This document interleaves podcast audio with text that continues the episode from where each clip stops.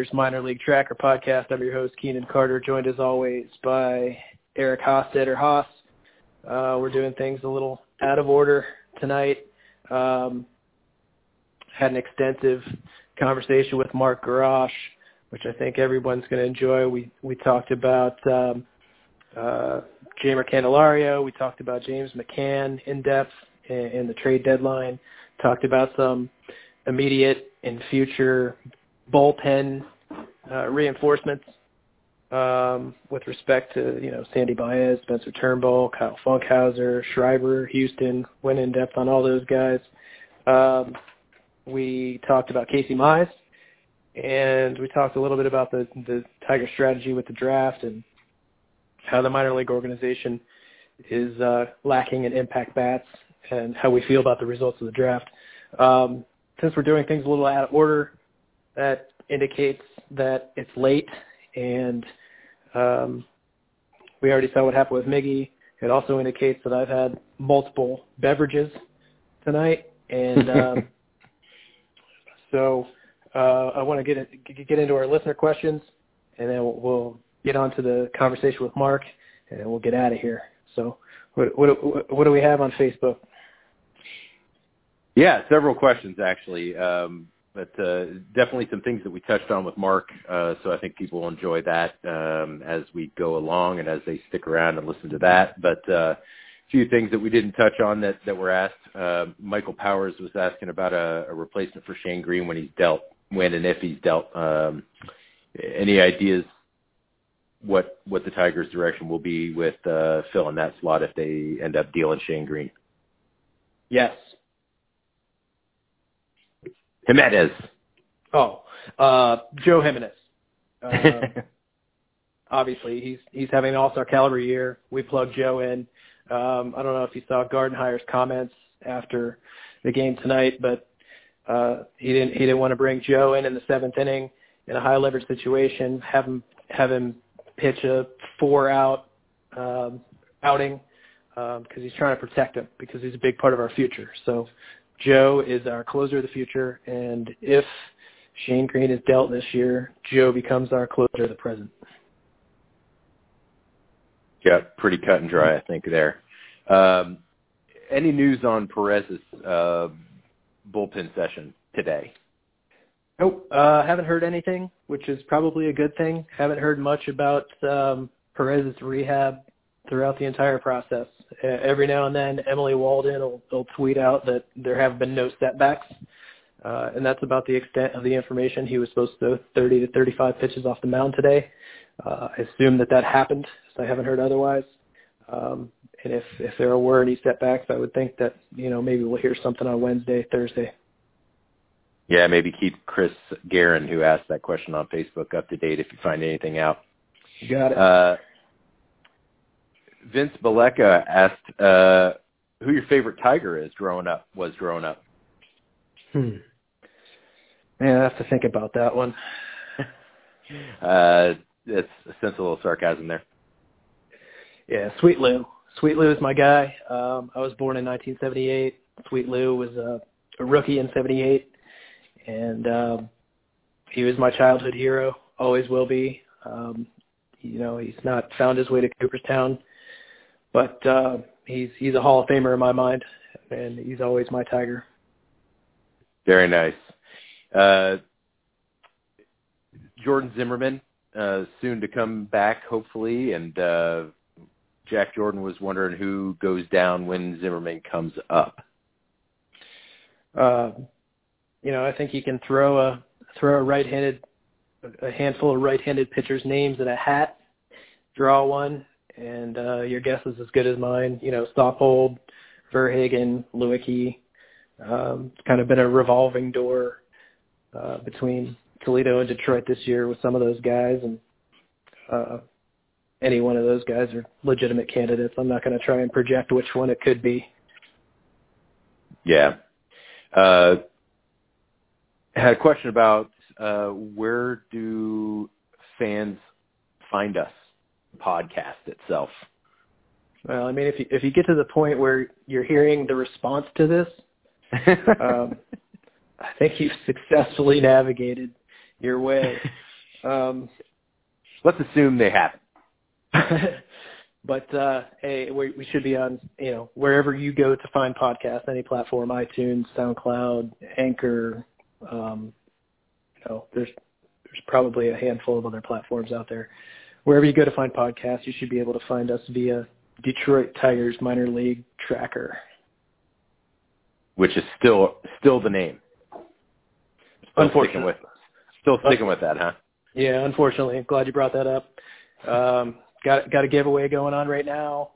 Um, uh, and what that giveaway's premise was, tell me tell me what where you live in relation to uh, the closest Tigers minor league affiliate. Um, and we're giving away a Dawel Lugo 8x10 autographed 8x10 that he signed for me at a Clippers Mud Hens game a couple weeks ago, along with the Miguel Cabrera uh, game worn jersey relic card. So I'm thinking we need some somebody with some creativity, a little marketing background, help me with my branding a little bit, rename this Facebook page, and uh, I'll find something really good for you. I got a Drew Verhagen 8 by 10 autographs right here on my desk here in my baseball office. There you go. Right? Number of different things you can offer out. Very well, nice. Here, here's what I got. Here's what I got. I got Ronny Rodriguez, El Felino, Mm-hmm. uh, Drew Verhagen, Jared Saltalamacchia, hey, and uh. Salty. Jeimer Candelario, not for sale. Not for sale. Oh, hang on that one. that one's mine.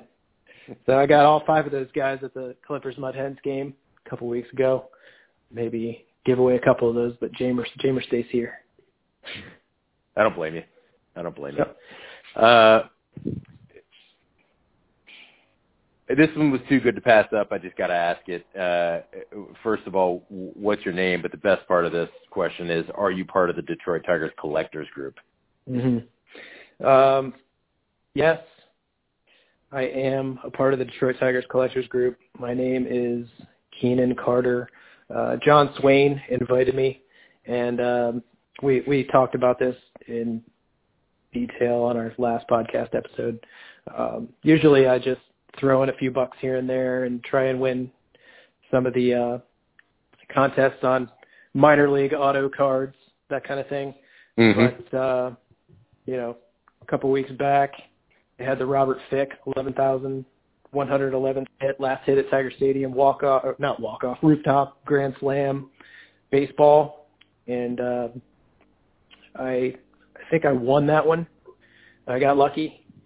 Um, if you call luck taking up every spot in the auction, Yeah. then uh, boy, that's good luck right there. Yep, bought all ten spots at three bucks a pop. So that baseball now sits in my baseball office. And uh, if you want to know the story behind why I wanted that baseball so bad, you can listen to our our last podcast, and we covered that one. Absolutely. Uh, Curtis Nelson, uh, pretty regular on your Facebook page, I know, and uh, he was just wondering if we're going to see Houston or Schreiber in Detroit at all this year. Um, I don't want to answer that because Mark talked about that in depth. Mm-hmm. So uh, you're going to have to listen for the next 45 to 50 minutes until we get to that segment. uh, um, yeah, so- touched on it quite a bit though, for sure. yeah, in depth. Yeah. Yep, we ran a little long tonight, but it's worth it to to get to the Schreiber Houston conversation with Mark because he's uh, very insightful. He knows what he's talking about. So, uh, and Yeah. yeah, Cur- Curtis is a, a fantastic follower. He's always has really good questions. All right, hang it, hang in there, Curtis. Saddle up for the for the long haul. Uh, where does Mize start his career with the Tigers? You know, it, obviously you got to think a short season is is probably in the in the future for him. Um, you know, maybe Connecticut or something like that. What do you think about that? uh, should I answer that one, or should we?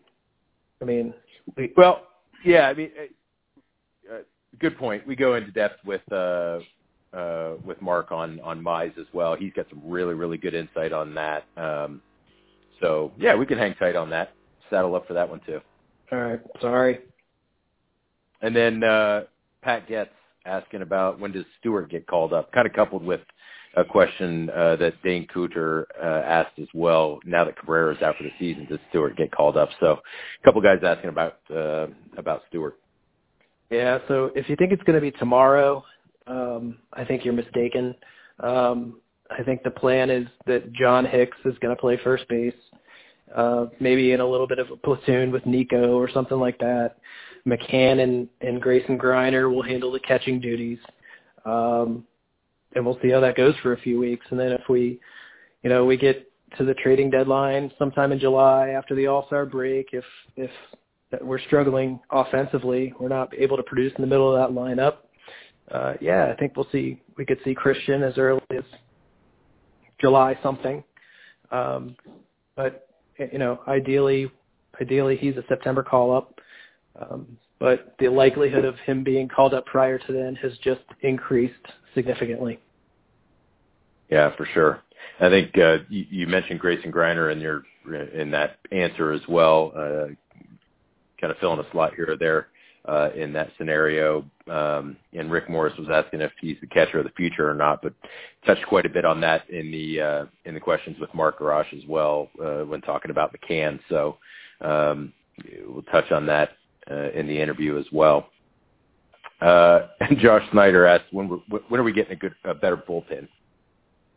Um, I think we spent 30 to 35 minutes uh, specifically talking about the bullpen and scouting right-handed pitchers, more or less, right?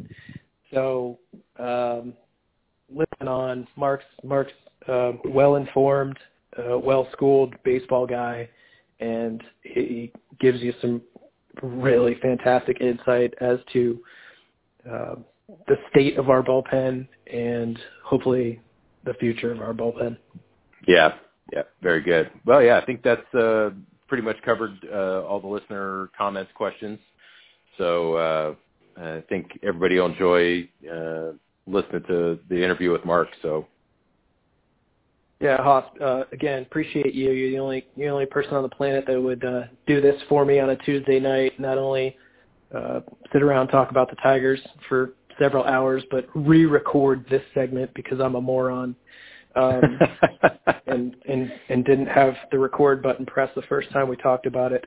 So I want to make sure uh, I give you the opportunity to uh, tell me who your childhood hero was because we talked about it the first time we recorded this and we kind of dropped it this time around. So let's come back to that.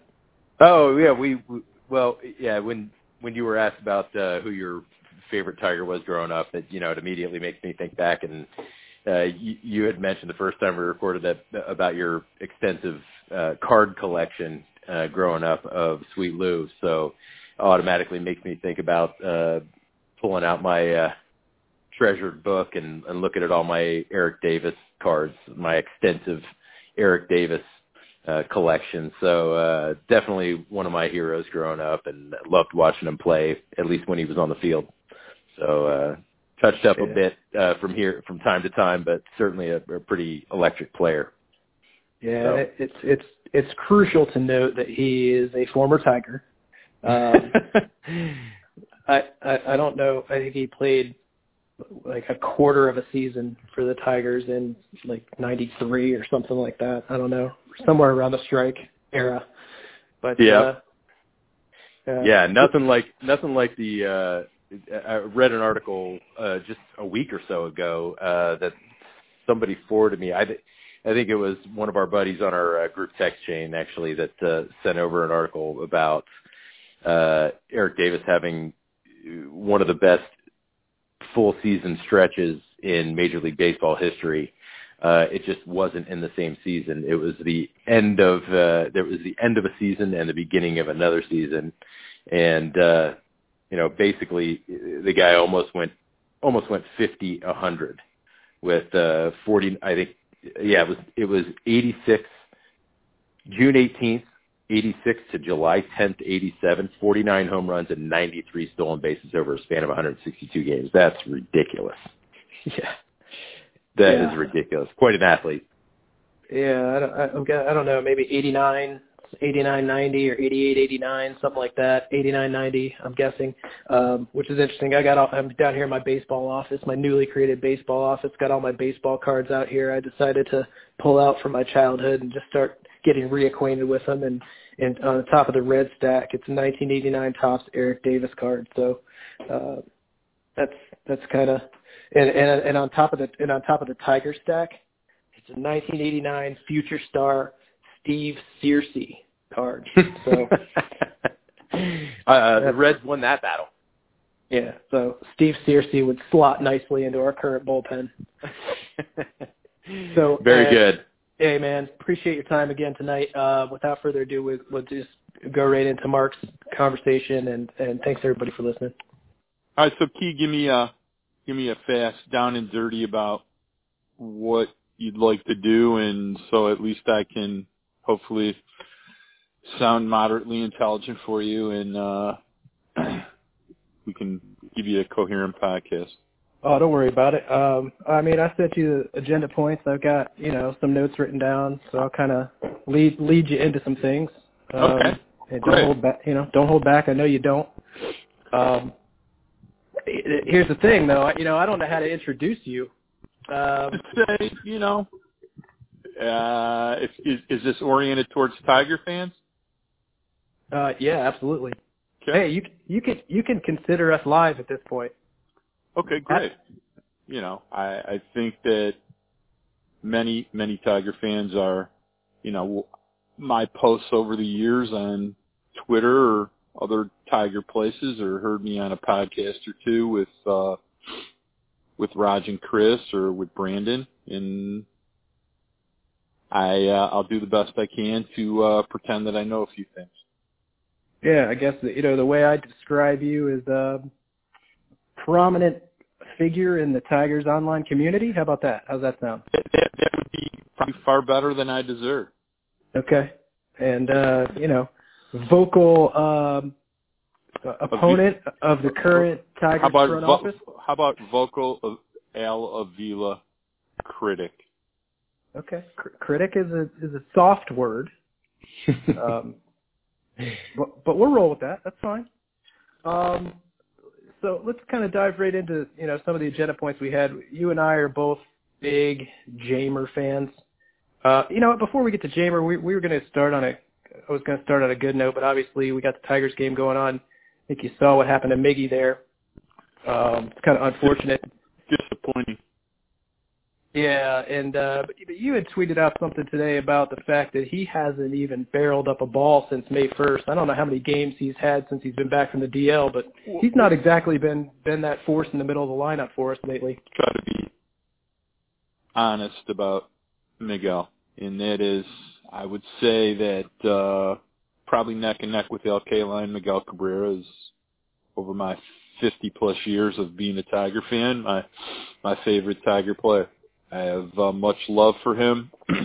I rarely, if ever, criticize him. It's one of the few that I give a wide berth of uh, try, trying not to to bring up some of the negatives that other people like to bring up. But what I will share with you is is that um, after last season, he, you know, I think Miggy's biggest downfall is is that he loves to play. He gets very frustrated when he does not play, and often he has played hurt most of the time when we needed him to, and now recently when we don't need him to, and it becomes to the naked eye pretty apparent that he is a diminished Miguel Cabrera. Would that be a nice way to say it? Oh, I think that's accurate. Okay. And, you know, he swung the bat very well in April. It wasn't vintage, but it was 70% of vintage. Hit the ball hard often. Um, hit the ball over people's heads numerous times. And since he's returned, he looks very much like he did in 2017 when he had disc problems.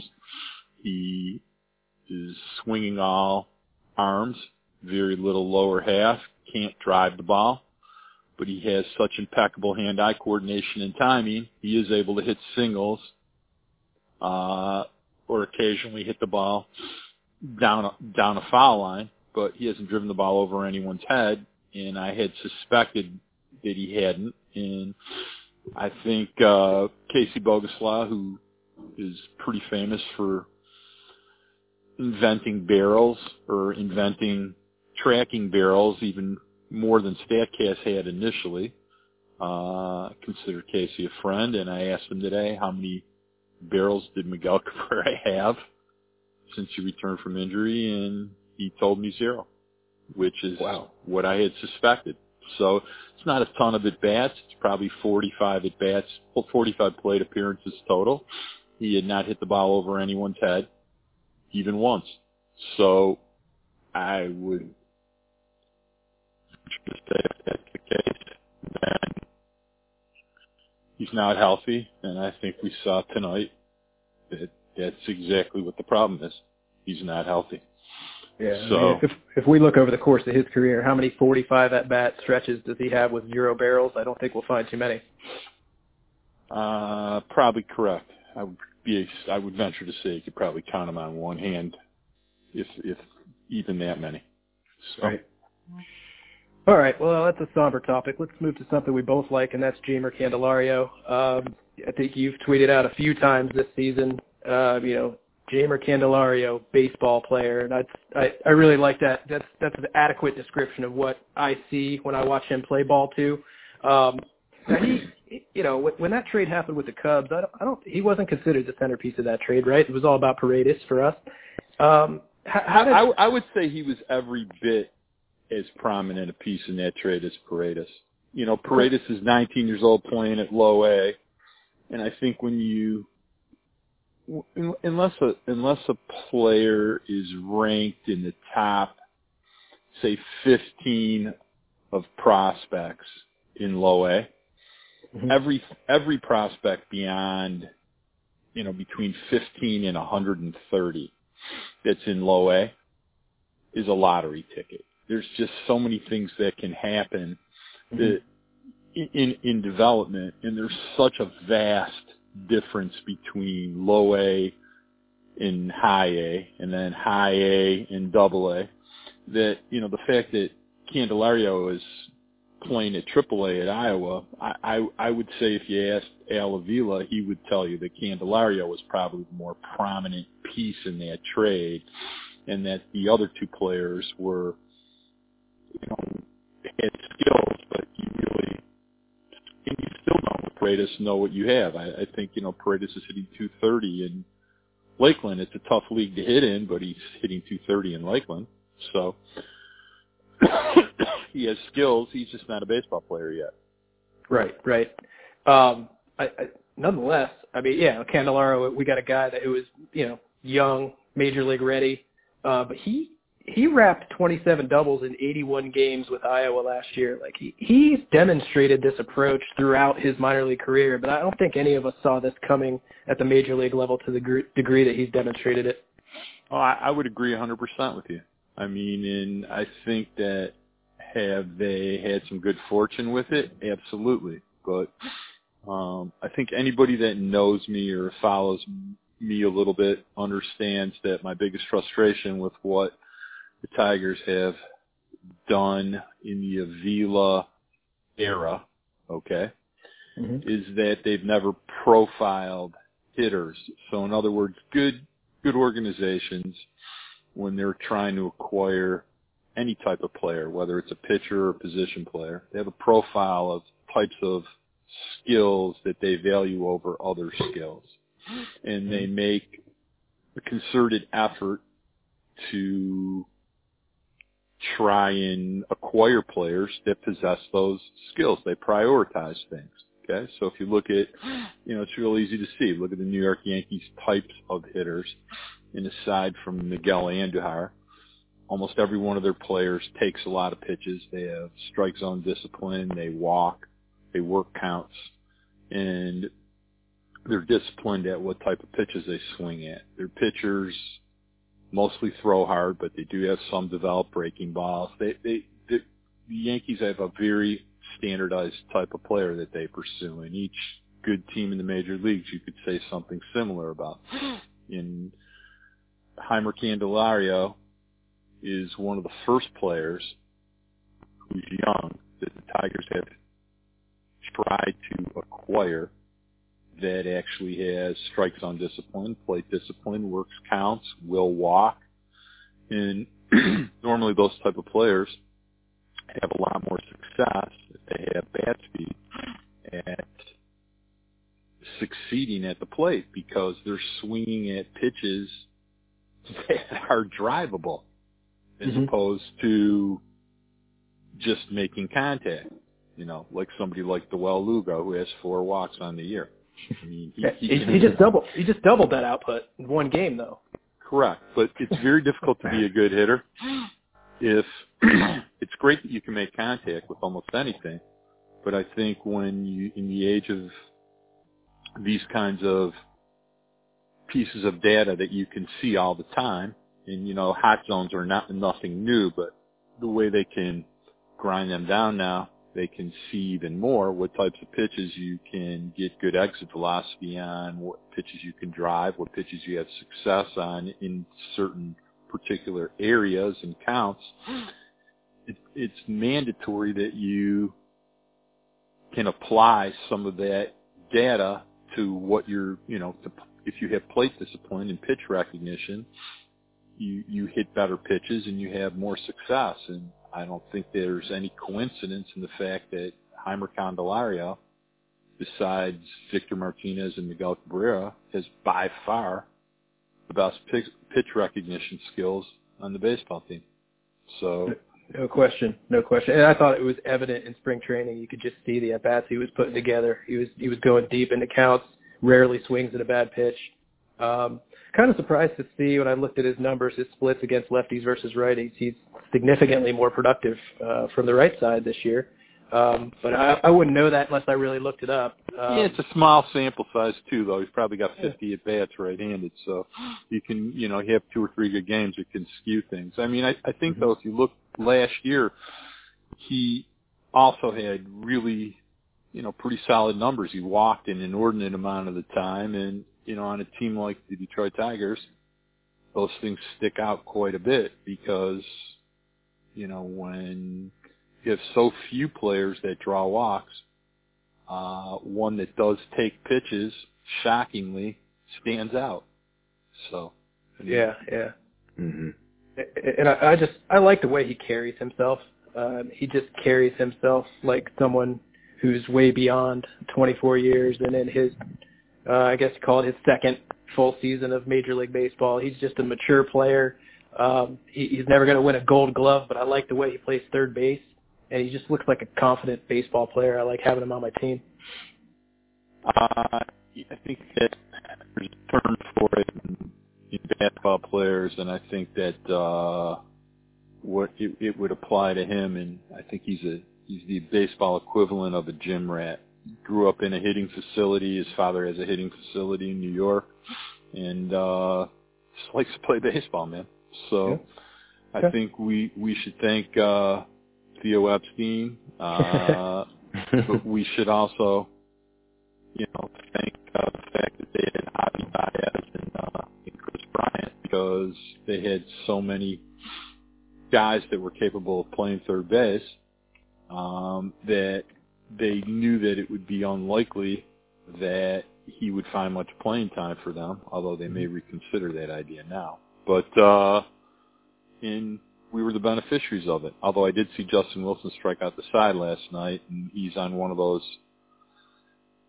roles that Justin Wilson does get on where for six to eight weeks he can be pretty darn dominant. He Sure. has been pretty darn dominant for the Cubs. I think I don't think Detroit fans really know how good he's been the last six weeks, but I think his ERA is down into the two fives right now. So, and he's struck out quite a few guys. He's walked quite a few, but he's struck out quite a few also. So, Yeah, I, I think most of us have already declared that trade a victory for us, and we're not going to look back and I, reverse that. I think everybody has declared that a victory. The problem is, is we don't we don't have enough trades like that trade to declare victory on. Agreed. All right. Uh, moving on a little bit, um, you also had listed out today, talking about the trade deadline, just kind of your list of guys you expected to be candidates at the trade deadline. And um, the one that jumped out at me was James McCann, and I just started thinking, all right, so what's our plan in the event someone we do find a suitor for James McCann, we get anything back for him? What, what's the Tiger strategy if that happens? Well, I, I would say that based upon the fact that we are a rebuilding baseball team, and we can talk a little bit about James McCann after I qualify this answer, but based upon the fact they're a rebuilding baseball team, they have uh, John Hicks and you know and Greiner to catch. Mm-hmm. Um, I don't think those guys, either one of them, is a huge downgrade from James McCann. And I think in this period of time, based on McCann costs four million dollars a year, he's not getting any less expensive, and uh, you know it's been a while, and I think James McCann in many ways is what he is.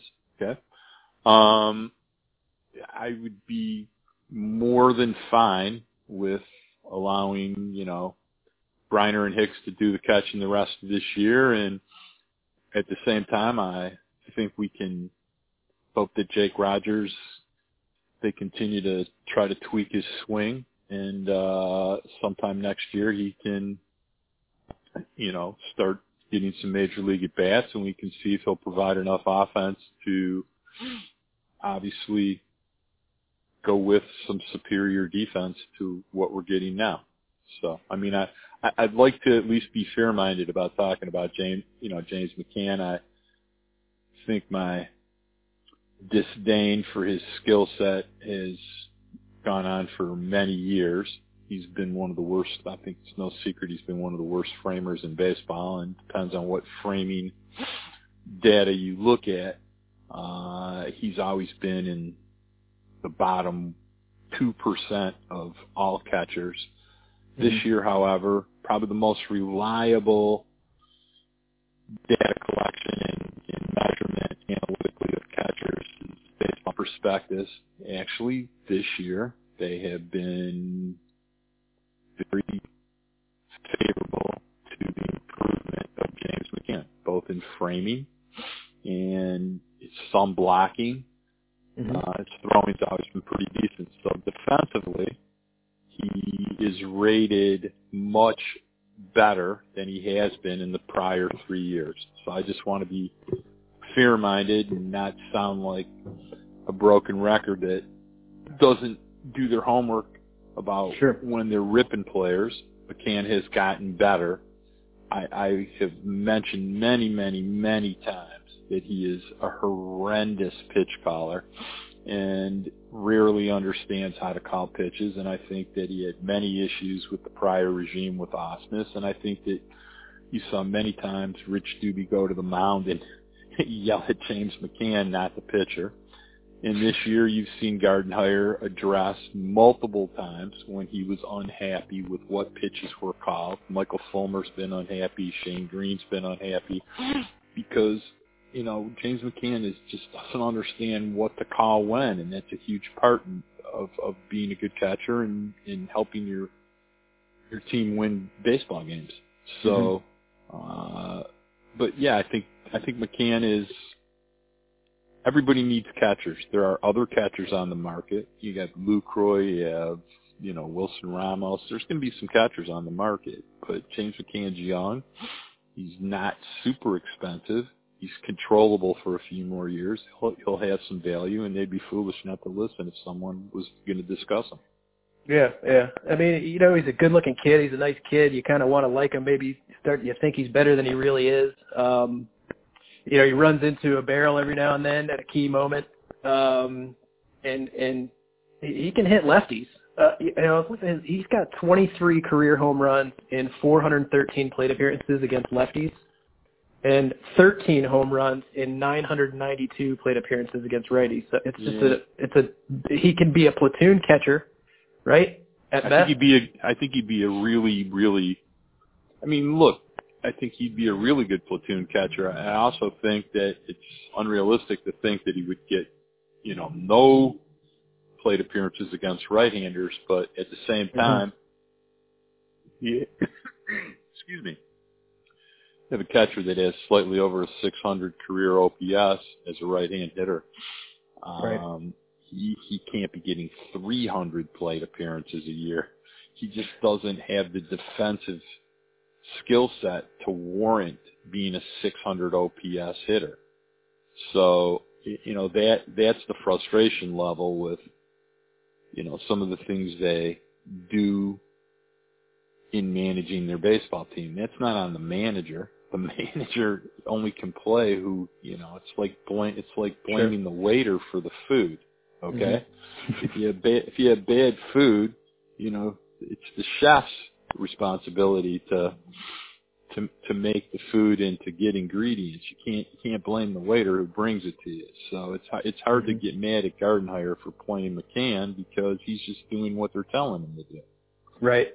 Well, you know, let me let me preface this next statement by letting you know that Erie, the vaunted Erie offense, is up eleven nothing right now in the top of the seventh. Um, but but Jake Rogers has hit two home runs tonight, so he has hit two home runs tonight. That's correct. Did you did you get a chance to? It, it's there. There's some timeliness to this discussion, Key, because did you get a chance to read Jeff Seidel's article that was shockingly one of the first articles that actually went in depth and asked a bunch of questions was mm-hmm.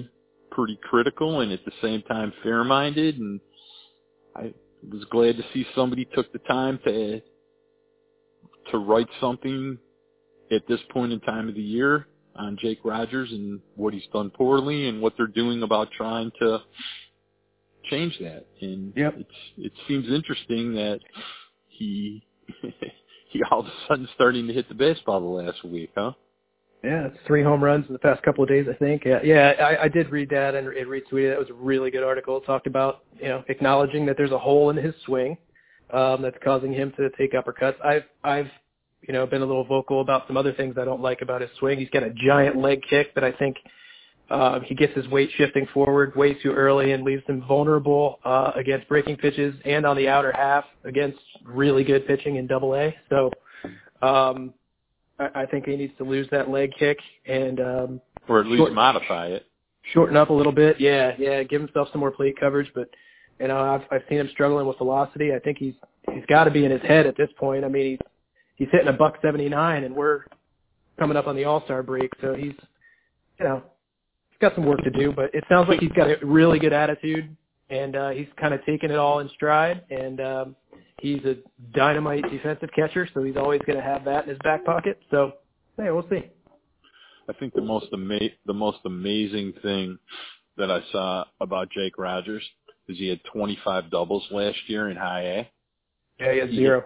He, he had zero doubles in the middle of June. I think he's probably got 150 or 160 plate appearances, and that's just hard to believe. It's it's it's it's mind-boggling.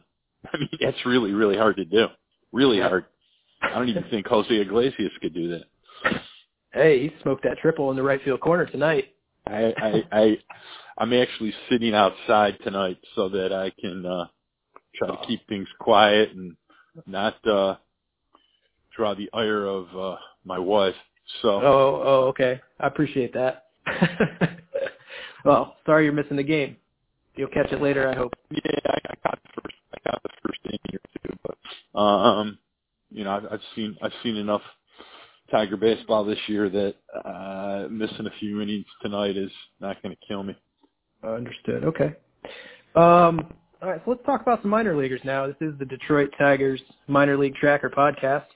Um, I wanted to get into a couple guys who are on the 40 man and um, talk about whether you know they could be. You, here's another tweet from you today. It was something about um, the number of flawed right-handed pitchers the Tigers have. Um, so I wanted to talk about these other guys we've got down in the minors, Sandy Baez and Spencer Turnbull, and talk about whether they are potential remedies to that in 2018 in more than just a spot start capacity. First, let's, let's address what I was referring to. Okay. Okay. Yep. So let, let's discuss a few names here, which are all very consistent. When I talked about how other teams have profiles, obviously the Tigers have their profile. So let's bring them up. Buck Farmer, Zach Reininger, uh, Drew Verhagen, Johnny Barbato, uh, who obviously they did not draft, mm-hmm. um, Artie Lewicki, who shockingly I am growing to like more than I thought I might because I see some potential if they do a few things with him. But the bottom line is they love SEC pitchers, all right-handed. I'll throw, you know, 92 to 94. A couple of them throw harder than that. I'll have flawed breaking breaking stuff, and we all have the inability after four or five years to really locate on a consistent basis more than four or five hitters at a time mm-hmm. anything. And so what ends up happening is they can get minor leaguers out, but they really, really struggle to get major league hitters out because I've been schooled by some pretty smart baseball people, ex major league people, that uh, AAA hitters. So maybe they make you pay for a mistake four or five out of ten times. Major league hitters will make you pay for a mistake, even weak major league hitters, eight or nine out of ten times. So take a guy like Drew Verhagen. He can dominate at AAA, comes up here, makes a mistake, boom, boom, boom, boom. Buck Farmer, he can get through an inning. He can throw a really, really dominating inning. Comes out for the second inning, very difficult for him in the second inning. I think that we've seen that quite a bit this year. Mm-hmm. You know, Zach Reininger. I think you know. Look, Zach's done a great job getting to where he's getting to, but you know, I'm not so sure he's dominated enough at Toledo to just justify being in the major leagues. They're just so thin that having ever developed any real pitching, you know, he it's not a tryout camp if you're a good team, but if you're the Detroit Tigers, and you've drafted horrendously for a decade or more, it is a tryout camp. So what do they have to lose? So they have a poorly managed 40-man roster with a bunch of right-handed pitchers that really are not very good. And hopefully, as you said, we have the possibility of guys like Baez and Turnbull and Funkhouser. Maybe they'll be a little bit better. We'll have to see. Um, I, I, I think that you and I have discussed a few times. Sandy Baez, Spencer Turnbull. I think, you know, they're relievers. If you talk to other Tiger prospect writers, you know, like our mutual friend Chris Brown or Brandon Day, they'll share probably a similar feeling about them. They're relievers. Funkhouser, we'll have to see. I mean, he's probably, in my mind, from a consistency standpoint behind Baez and Turnbull just from a consistency standpoint. So, no, but all three of those guys have good arms. We just don't know if they can consistently locate pitches. And you mm-hmm. have to locate you have to locate them for like 80 pitches over a period of you know, three times through in order to be a starting pitcher, you know. So I don't know if any of those guys can do that. They can do it in flashes, but they have to be able to do it on a consistent basis. Yeah. What's your What's your thoughts about that? You you you tend to watch a lot more of Erie than I do. Um, I've not seen a ton of Baez, and I, in fact, didn't even see his major league appearance. Um, you know, I, my, my understanding from from James Chipman, you know, is that Baez um, can dial it up to the you know 96, 97 if he wanted to, but he's more effective when he lives more in the low 90s, 93, 94, because he gets a little more sinking action there. Mm-hmm. Um, I think his secondaries are, are fringy, I guess you could say, and he's unlikely to to make that slider and change up into a starter worthy arsenal. Um, as for Turnbull, I saw him throw in 97 in the ninth inning last week, so it, with with serious movement and um, his breaking pitch was was filthy, um, at least against minor league hitters. But I thought Funkhouser's breaking pitch looked filthy, and you told me otherwise. So, you know, I, I, I'm still not at a point yet where I can project whether these are pitches that are going to get major league hitters out. Um, but I see Turnbull. I think Turnbull looks like a, a potential seventh, eighth inning guy.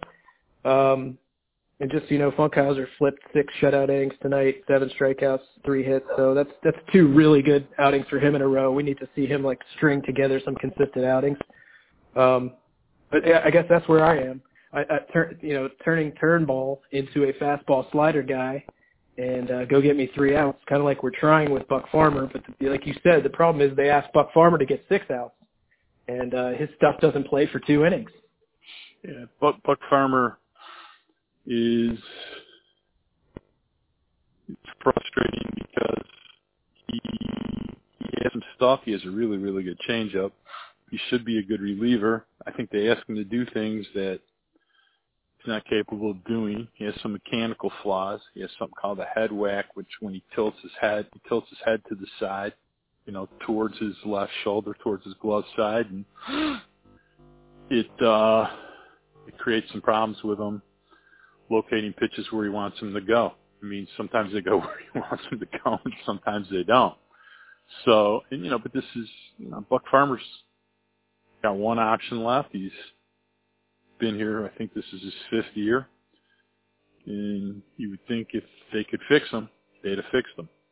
So, mm-hmm. it's it's the same thing I had to say about Drew Verhagen. I was you know, I'm I'm I'm friendly with quite a few writers, and I was teasing John Wagner, the Toledo Blade writer, when he came back, because John saw him dominated Toledo, and we had a little back and forth, and I was teasing him, and sure enough, he threw pretty well for nine hitters, and and it was like a fireworks display. Yeah, that, that was that was tough for Verhagen because when he, when he did go down to Toledo, he did things that he'd never done in his career at any level in terms of strikeouts. Like he was mowing people down at, you know, um, like he was around 14, 15 strikeouts per nine in his in his little stint down in Toledo, and you're all, I mean, you couldn't help but think, man, did they tweak something mechanically that he actually figured something out? And then he, you know, he goes up and of course they put him in front of the Yankees and throws one clean inning, and then it's just like a, he actually threw three. He threw three good innings. Well, yeah, was it three? Yeah, one time through the lineup, fantastic, and then it was just kaboom. So, surprise. And now people, you know, I, I I can tell you that, you know, the the Tigers are in a, you know, they they can afford to be patient with a few things. It's not like people are lined up for them to be recalled. They don't they don't really have a lot of guys I actually noticed. I don't know if you noticed this, um, Key, that uh, they signed this this guy that used to be in the Marlins system that kind of left-hander. Leon's kind of journeyman. Yeah, Cervenka. I saw, I saw him oh, throw Cervenka, last okay. I think he I think he threw in uh I think he threw last night in Lakeland. But, you know, he's got a pretty long history he's appeared, I think he's pitched about 50 or 60 major league innings, um, decent amount of strikeouts, obviously some command issues looking at his walk rate, but, uh, I'm sure it's, you know, they're going to, it's going to be a little bit like a tryout camp now. You're going to start seeing guys, you might see Victor Alcantara, um, who last year was, frighteningly bad. when he came up, he wasn't ready, and in spring he looked pretty interesting because his change is very, very good, and mm-hmm. he strung together some consistently decent weeks at Toledo, but he is not on the 40 mm-hmm. uh, because they made other choices. But I would say at this point in time, you know, Johnny Barbato and Zach Reininger, if you DFA'd them, I mean, even if you lose yeah. what's, what's, is there a problem if you lost them or no? no, we got Jacob Turner now. So. Yep, there's, listen, that's, he's the poster boy for what the problem is of, I mean, I, I like that they signed Jacob Turner. Jacob yeah, Turner throws, nine, throws 96 miles an hour, and he's got a great curveball. The problem is, he's really good for one hitter and bad for three hitters and you know they got a lot of pitchers that have major league stuff in minor league command that's the famous profile of detroit tiger pitchers so All right, so we're just, uh, I guess we're going to continue to see this revolving door of essentially the same right-handed reliever for the rest of the season. Um, you know, 2019, I was going to mention Alcantara. He's he's on a nice little run here, but you know he's got some fastball command issues, right? Um, mm, you know, I'll tell you something that's very interesting that I would. I'm I'm still skeptical if he's a major league caliber reliever. But here's something interesting about Victor Alcantara. He's walked two people for the entire year. It's impressive. So he, he must be he's up a decent amount of hits, but he's obviously throwing the ball around the plate. So we've got control. Yep, we've got a hone command. that's you know it's it beat it beats the alternative which is you know walking five or six guys a nine. Yeah mm-hmm. absolutely. But I, I think you'll you'll probably see him before it's over. I think that once Baez and Turnbull get up to about 115 innings which will probably be you know sometime late in july after the trade deadline that at some point in time because they are on the 40, you mm-hmm. you're going to see them, and whether they get spot starts or pitch in relief, I don't really think it matters that much. They need experience. Pitchers need experience in the major leagues because you know it's it's a whole different ballgame in the major leagues. So. Do you want to touch on that Funkhouser slider and your your your uh, evaluation of that pitch? Well, I, I you know I haven't seen it a lot, but what I've seen is, you know, the what I did like the other night. Everybody really liked that slider that uh, struck out Brendan Rodgers, and listen, Brendan Rodgers is arguably in the top five prospects in baseball. He sure as heck can hit, but Brendan Rodgers has not exactly got the greatest plate discipline on earth these days. But the slider that I saw that got everybody excited basically it almost was off the plate to begin with. And since he got two really good fastballs, he had zero plate discipline and he swung at it. I didn't love the shape of it. I mean, major league hitters, it's going to be pretty difficult to get them to swing at that stuff. Major league, you know, I think we've talked about this a little bit. I think it was one of the most impressive things about watching Turnbull the other night is, you know, there's a big way to describe how hitters view pitches now. It, um, people I'm sure hear about it all the time. It's called tunneling, which is when pitches seem to come out of the same keyhole, appear to be the same pitches, mm-hmm. are on the same plane, and then all of a sudden they do different things. And Turnbull's pitches were very good about that. I did not think Funkhouser's pitches were, you know, tunneled very well, especially his slider. So I, I need to see a little bit more of that. And granted, if I could see him throw more, I would have a more knowledgeable opinion about that. From what from what I've seen, didn't love the shape of it. So. Okay. I'll get you some video on that. I'll get you some more video on that. Because I want, you know, I want to. You know, usually Chip is good about getting me stuff like that, but you know, now he's in Erie, I don't get to see as much stuff. So, um, you know, I mean, eh, like, you know, I think there's a lot of debate right now about guys like uh Faedo. There's a lot of debate. There's a huge amount of debate about how good Faedo is, even though he's getting people out. You know, mm-hmm. there are a lot of scouts that are dis- disappointed in the caliber of his stuff. So, okay. Uh, Excuse me, my my my my neighbor's dog Emmy is talking to me. I apologize for interrupting the podcast by going in her view. That's all right. So, she a Tigers fan? she is a fan of anybody with a ball in their hand. Okay. Uh, hey, hey, Hoss, you fall asleep over there? Not asleep. Enjoying the interview though. all right. No, hey, chime, no, chime in no, anytime, man. No, no problem. Just uh, you know, one of the questions that I had for you, Mark, was kind of related to the right-handed pitching aspect of development, and uh, you know, is, is it fair to assume that most organizations struggle finding the right kind of right-hander to develop, and uh, you know, you know, I, there's so many of them drafted. I mean, how how can you figure out which ones are going to work out, and which ones aren't? You know, is a very-.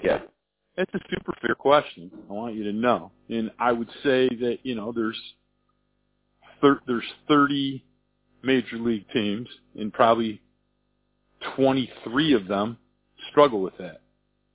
So, but yeah, that's that's kind of where where I was going with that. But I mean, that you know, listen, I think you and I both wish we were one of those seven uh, fans of one of those seven. But look at it.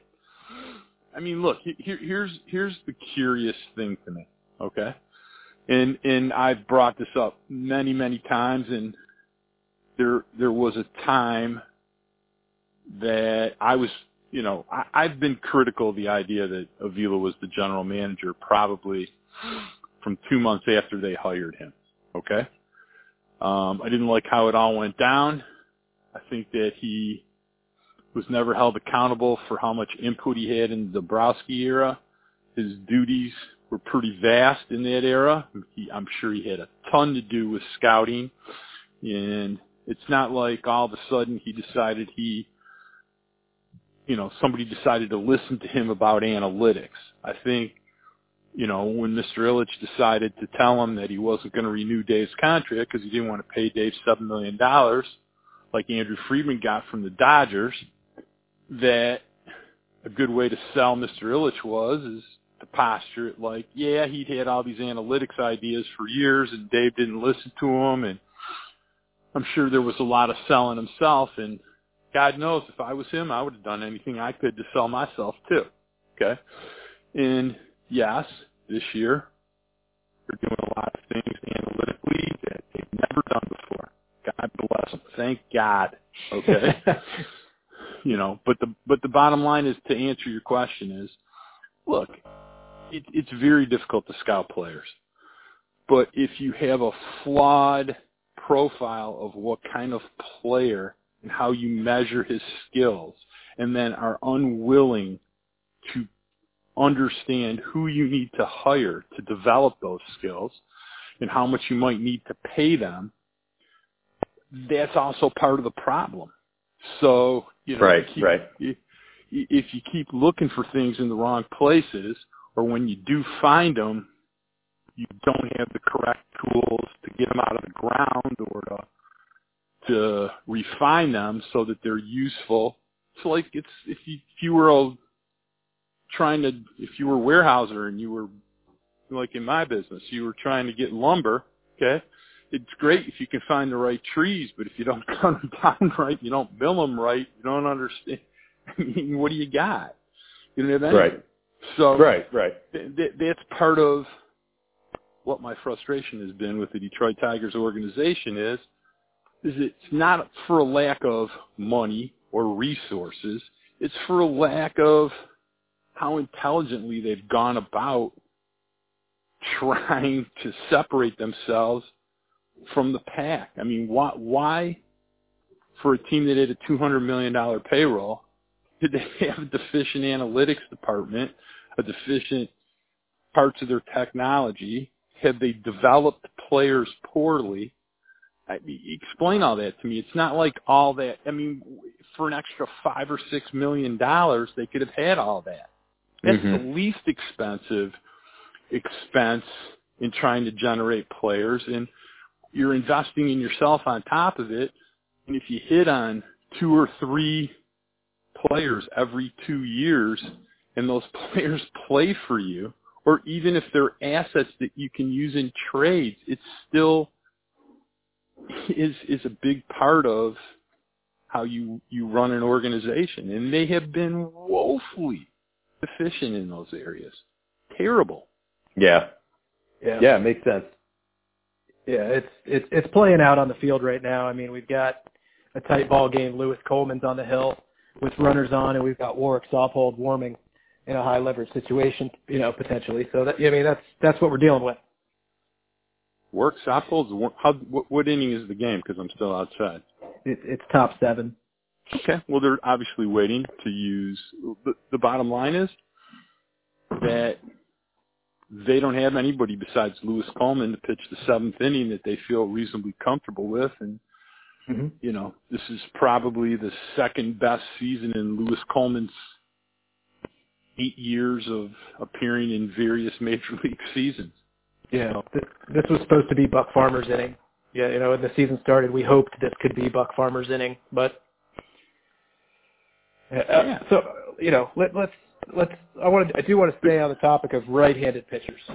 Go ahead. And, I, and I want to talk about my guy, John Schreiber, and Zach Houston, and um, you know, I, I, I'm a Schreiber guy. I know you're a Schreiber guy, but I've you know mm-hmm. seen some seen some footage of Houston lately, and man, he's got some impressive stuff, and he's kind of skyrocketed through the system.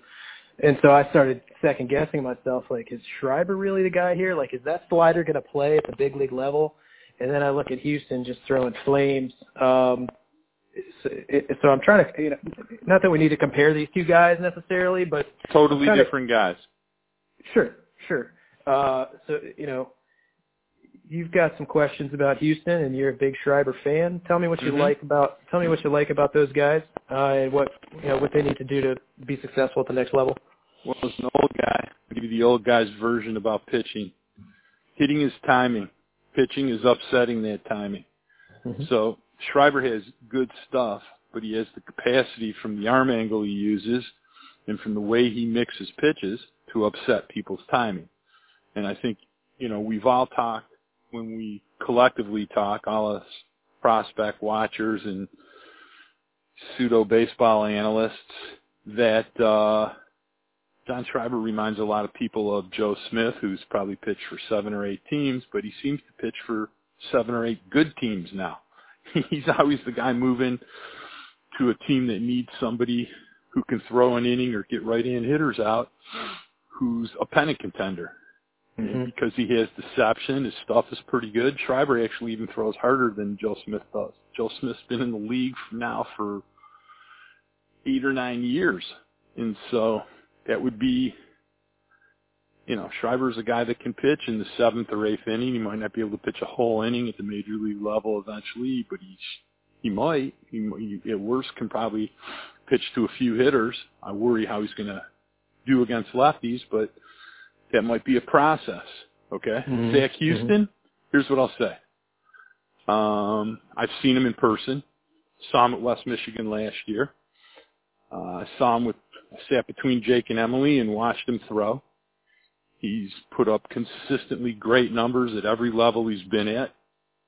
He's never really closed, although they're using him in higher leverage situations in Toledo. That's a good thing. He's never really had a pitch to eighth or ninth inning. He usually pitched to seventh. You know, and uh, you know, he's probably up to 95. I think I heard Chris discuss this on his podcast last week. We have similar concerns about some things about his motion when Zach, you know, breaks the ball from, you know, he when pitchers break their hands and they take the ball back, Zach takes the ball behind him he shows it behind his leg. Hitters get to see it for a really, really long time. Major league hitters love that. There's a famous Tiger pitcher who had that problem, a really, really long arm swing. He threw hundred. They drafted him first, I think, in 1997. Mm-hmm. His name was Matt Anderson. Mm-hmm. And he did not have a lot of success at the major league level because hitter, uh, hitters could see the ball for a really long time before he released it and that's a dangerous thing to have or allow major league hitters to do. Deception is your friend when you're in the major leagues. So that's what I worry about about Zach Houston. Okay, good. Uh, yeah, uh, Schreiber, 107 and two thirds innings pitched as a professional, still has not allowed a home run. That's a pretty remarkable statistic that nobody's even accidentally hit a home run against him. Um, so that's pretty amazing. That's pretty amazing, Keenan. Yeah, yeah, and, and and to your point, he's been very good against left-handers in the minor leagues, but he's been devastating against righties. Um, one interesting stat I found is that, you know, this season he's given up 20 hits. With the bases empty, hitters are hitting 095 against him, only four base hits. With runners on, 16 hits. So I don't know if there's something there about him pitching out of the stretch or, you know, holding runners on, but something to keep an eye on. I, th- I think something else that we need to understand about Schreiber, because I do follow him like you do at Erie, is he has pitched maybe six or seven times at the start of the tenth or eleventh inning. Sure. When when they a put a second. runner on first. And On second. On second. Yeah. second base. I'm sorry. So it's caused them to intentionally walk a few people, or he's pitching, you know, with a lot of duress, not de- you know, not due to his own making. Let's say, it, you know, kind of like Mhm. that. And so even when the run scores, uh, it's an unearned run. So you'll notice he has a pretty substantial amount of unearned runs against him this year. True. But yes. uh yeah, but that's all because when he's pitching in extra innings. So um but, But I'd like his his role in the big leagues could be to come in with a guy on second and get off get a tough right-handed hitter out. So I, I Mhm. like that he's getting that experience right now. I, I I think that's I don't like that rule that they've implemented this year, but I understand it and it's probably beneficial. Um, in terms of you know being a pure baseball fan, I you know I just want to see the game play out. But hey, m- maybe that's benefiting him being able having to come in and go straight into the stretch with the potential winning run on second base. yeah, I I think that's a fair point. I I mean if if if the minor leagues are for player development, putting guys in uncomfortable situations are exactly what should be happening in the minor leagues. So Mhm. I, I agree with you about that. Okay. All right, taking a ton of time here already. You got a couple things left. Um, you know, I know you watched Casey Mize start the other day, at least a portion of it. Just wanted to know if you had any takeaways. What did you see there? Well, I'll give you two takes on on Casey Mize. Anybody that follows me knows that did not love Casey Mize. Um, did not love him because well, let me let me rephrase it. I guess if we were going to take Casey Mize with the seventh pick in the draft, you know, one seven, Mm-hmm. I probably would have loved it. One one, didn't like it as much. Why? Because you really hope anybody you're drafting one one is a pitcher, throws fastballs that hitters are going to have a difficult time squaring up even when they're in the zone.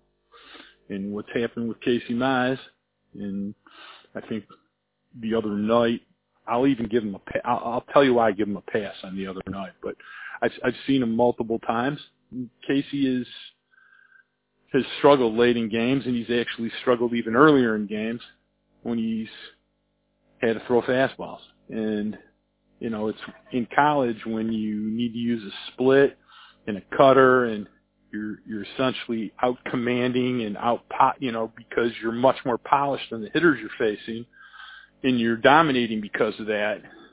It's you know, a scout's job to evaluate when he's going to play Major League Baseball, how that's going to play. Now, obviously the Tigers think it's going to play well. Okay.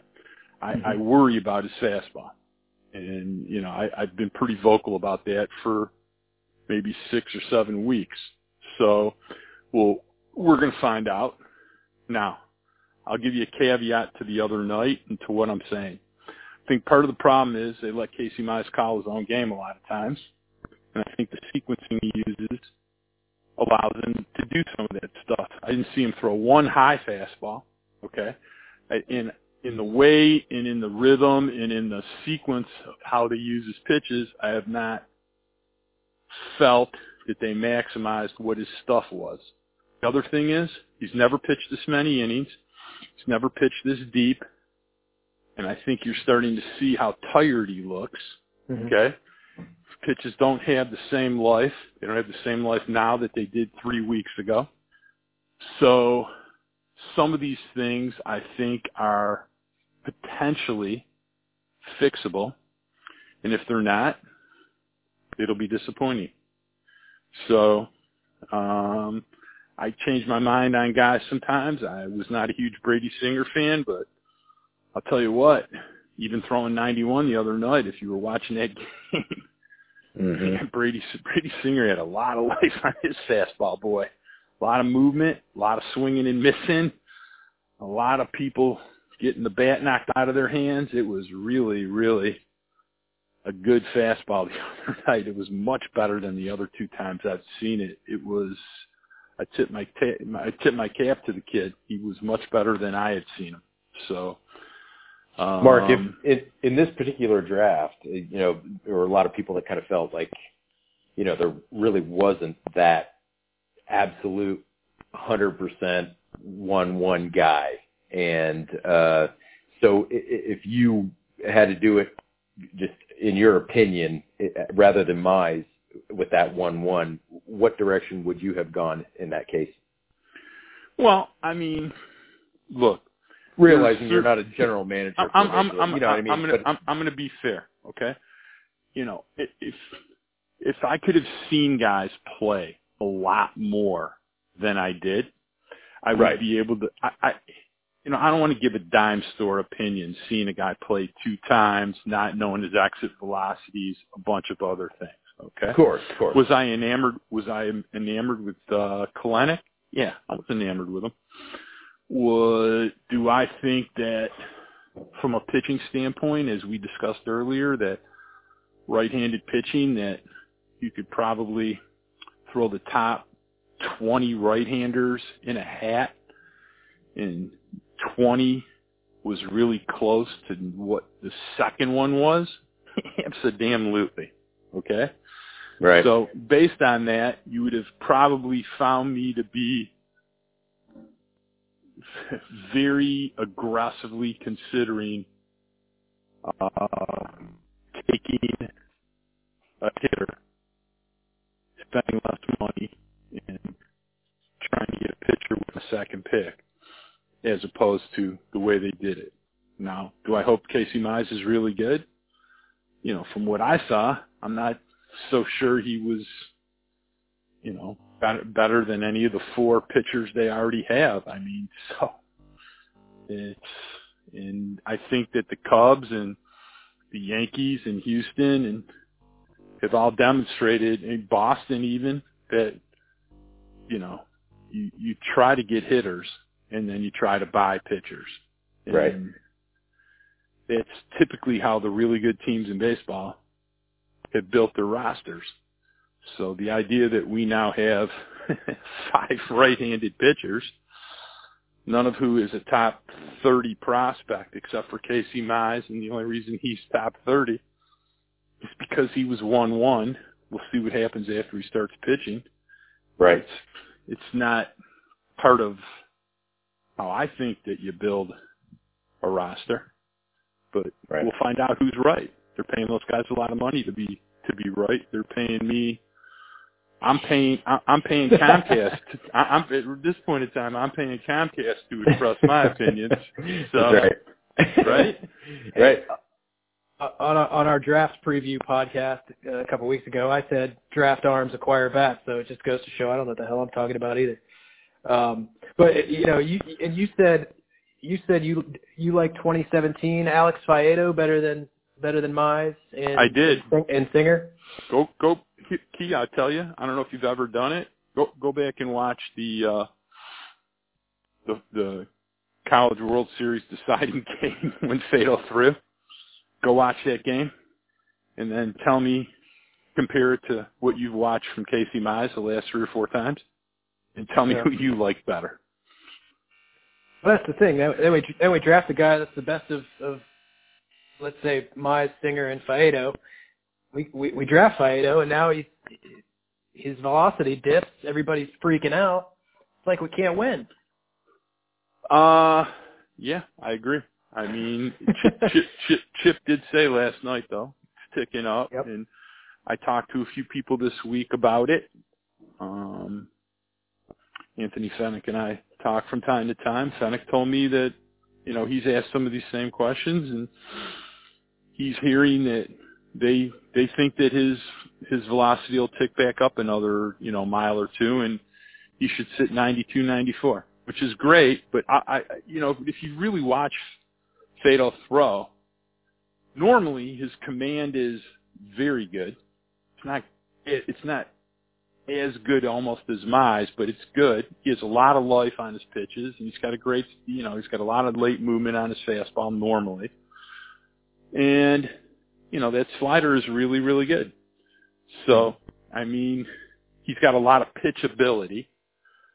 So he's good at sequencing. He's it's not easy to square up, but I think we're going to find out how good he is because, you know, my prediction is within the next two, three starts, you know, he, he by July, he'll, he, you know, maybe even before, he'll be uh pitching in Erie, and we'll find out how he does against more sophisticated hitters. Yep, yep, and we'll know. All right. Um, last thing for you tonight. They, I don't remember who it was that posted the minor league organizational home run numbers, and and that was that, that was think it was Daren Daren Willman did that. Daren, right? And we were we were none too surprised to see that the Tigers were last in all of baseball in minor league home runs. Um, and, and it has nothing to do with our bashers down there in Toledo, who's got a ton of quality AAA hitters down there, right? Um, but but in Erie and Lakeland and West Michigan, there's just a severe power outage in the organization. There's a power outage at Toledo too. Take Christin Stewart out of that equation, and what do you got? Paducey. you got nothing. How about this? Jake Rogers has five homers after tonight, right? Well, he's got six now. Six homers. Mm-hmm. Who leads Erie homers? Uh, Jake Rogers. Hmm. Jake Rogers hitting 179 leads Erie in homers, and he has zero doubles. Hey, Jake Robson is right behind him though.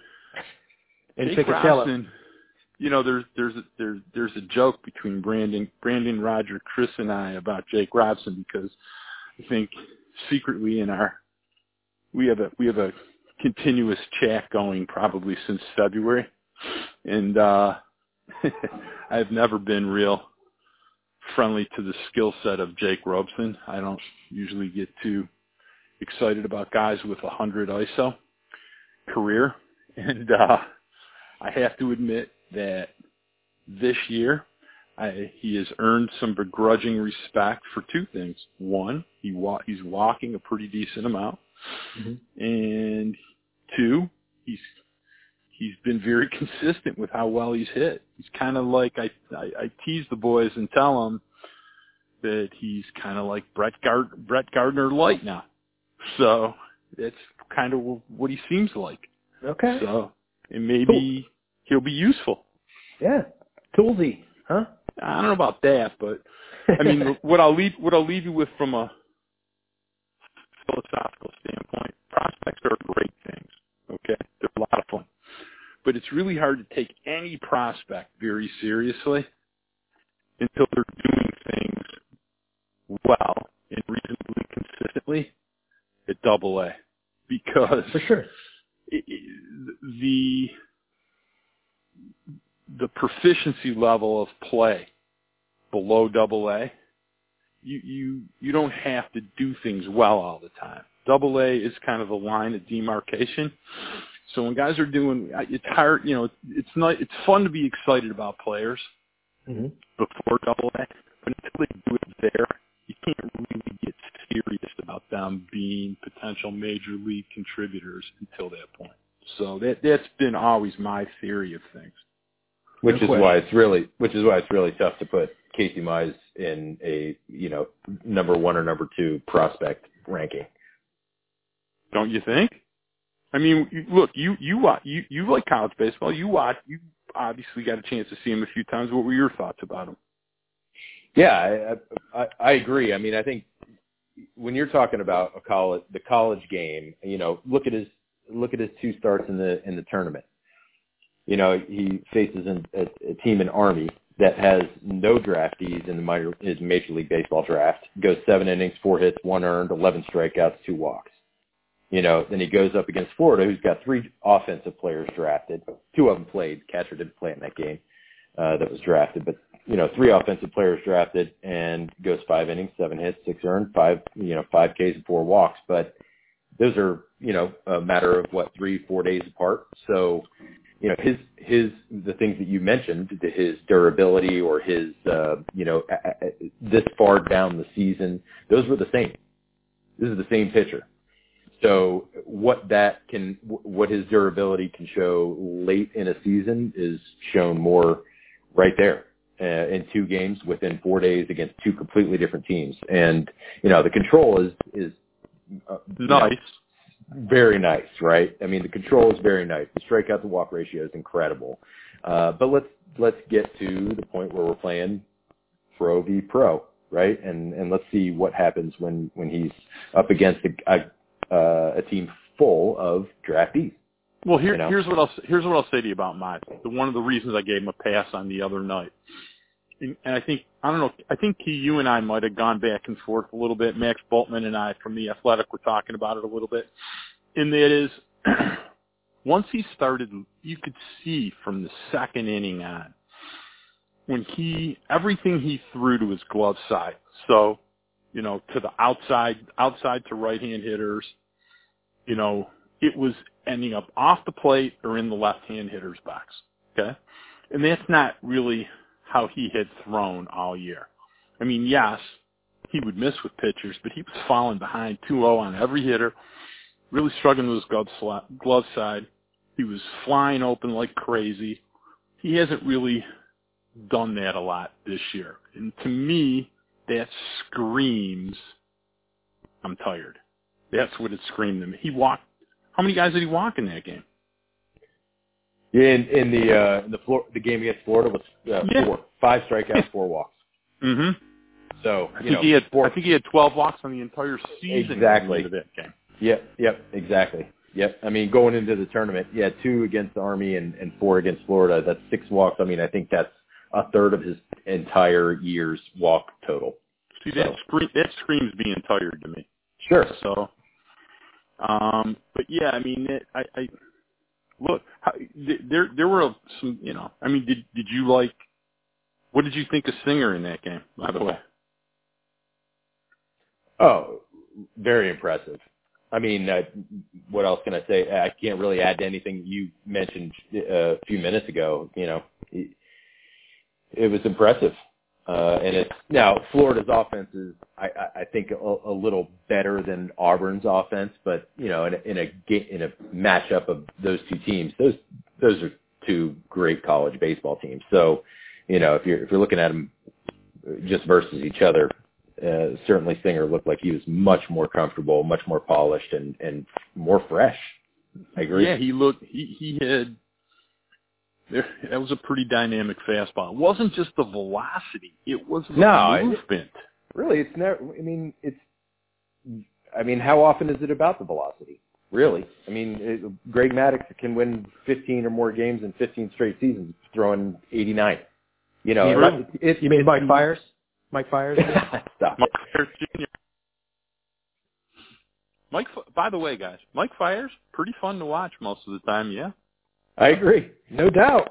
No doubt. Trade bait. Don't disagree.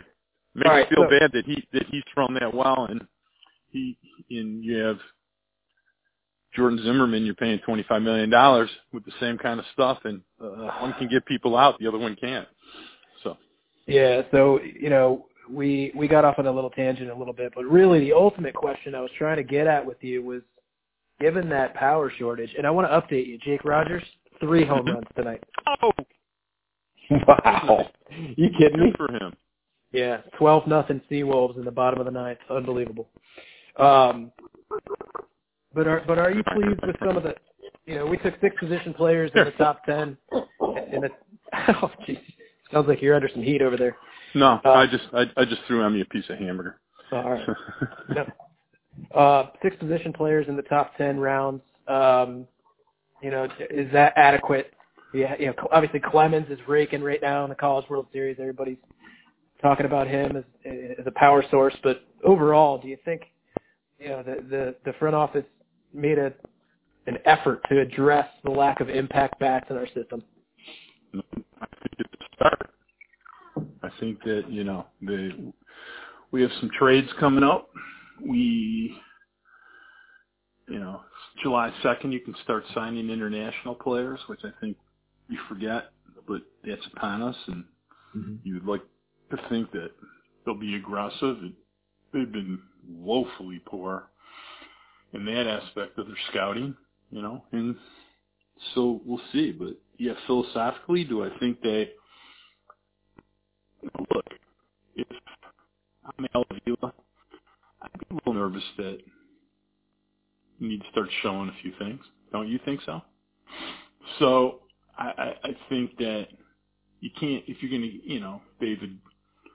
The one thing I will say to you about position players, but in general, I think it's part of a bigger change in theory, and that is for the first time in the last three weeks, I can see from a documented standpoint that they are using all the technology available in modern day player evaluation in baseball to try to scout players in a 2018 way, whether it's their own, other people's. I mean, you know, part of acquiring, you know, the Dodgers are seemingly really, really proficient picking other people's estate sale garbage and every year get a player or two that really helps them. I mean, Max Muncy, go look it up. All right? They do this every year, you know. Um Brandon Morrow, go go look it up. He you know, he was sitting in an airport, you know, before last year. He had about six surgeries. If you don't use the technology, you got to find players anywhere you can find them. And at least now, it seems like they've gotten into modern day baseball, and maybe they'll unearth a player or two. Do I think they're trying a lot harder? Yeah. I think they're trying harder because they know they're going to get fired if they don't.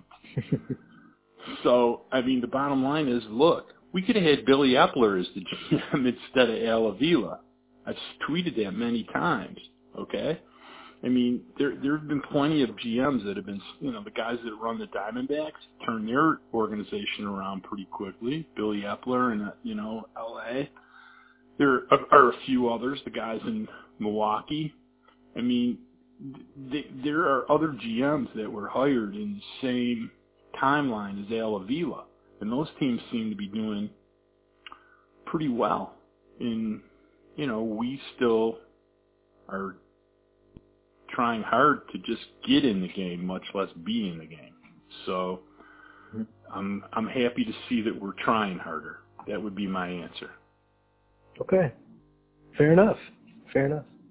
Um, look, I think that's all I got for you tonight, Mark. Really, really appreciate it. Enjoyed the conversation. Um, can't can't believe this is the first time we've spoken live, but I, I hope we get a chance to do it again. Uh, I'd like to get up there and, and go to a ball game with you, talk baseball. And, had a great time. Appreciate all the words of encouragement you've given me, um, you know, privately and publicly on Twitter. It's nice to have that kind of, you know, feel welcomed into the circle a little bit, and just want to say thank you to you. Yes, Keenan, you are in the circle of trust. It is true. um, and I, I appreciate you both asking me. Uh, I think it's a great addition to the podcast universe, and I appreciate you giving me an hour to voice my opinions. Um, and ho- hopefully things will look up for the Tigers. Uh, and I, I, like I said, I appreciate that you guys asked me. Very good. Yeah, if you want to follow Mark at sports s p o r t z five one seven six on Twitter. Um, just so you know, I'll be on the SRD podcast with Chris and Roger later this week, so uh, be sure to look for that. Uh, you can follow me at Tiger underscore Lifer or on my Facebook page, Detroit Tigers Minor League Tracker. Um, thanks again, Mark. Really appreciate having you, and uh, talk to you soon. Thanks a lot for having me. Have a great Thanks, Mark. Hey, Thanks. Good night. Good night.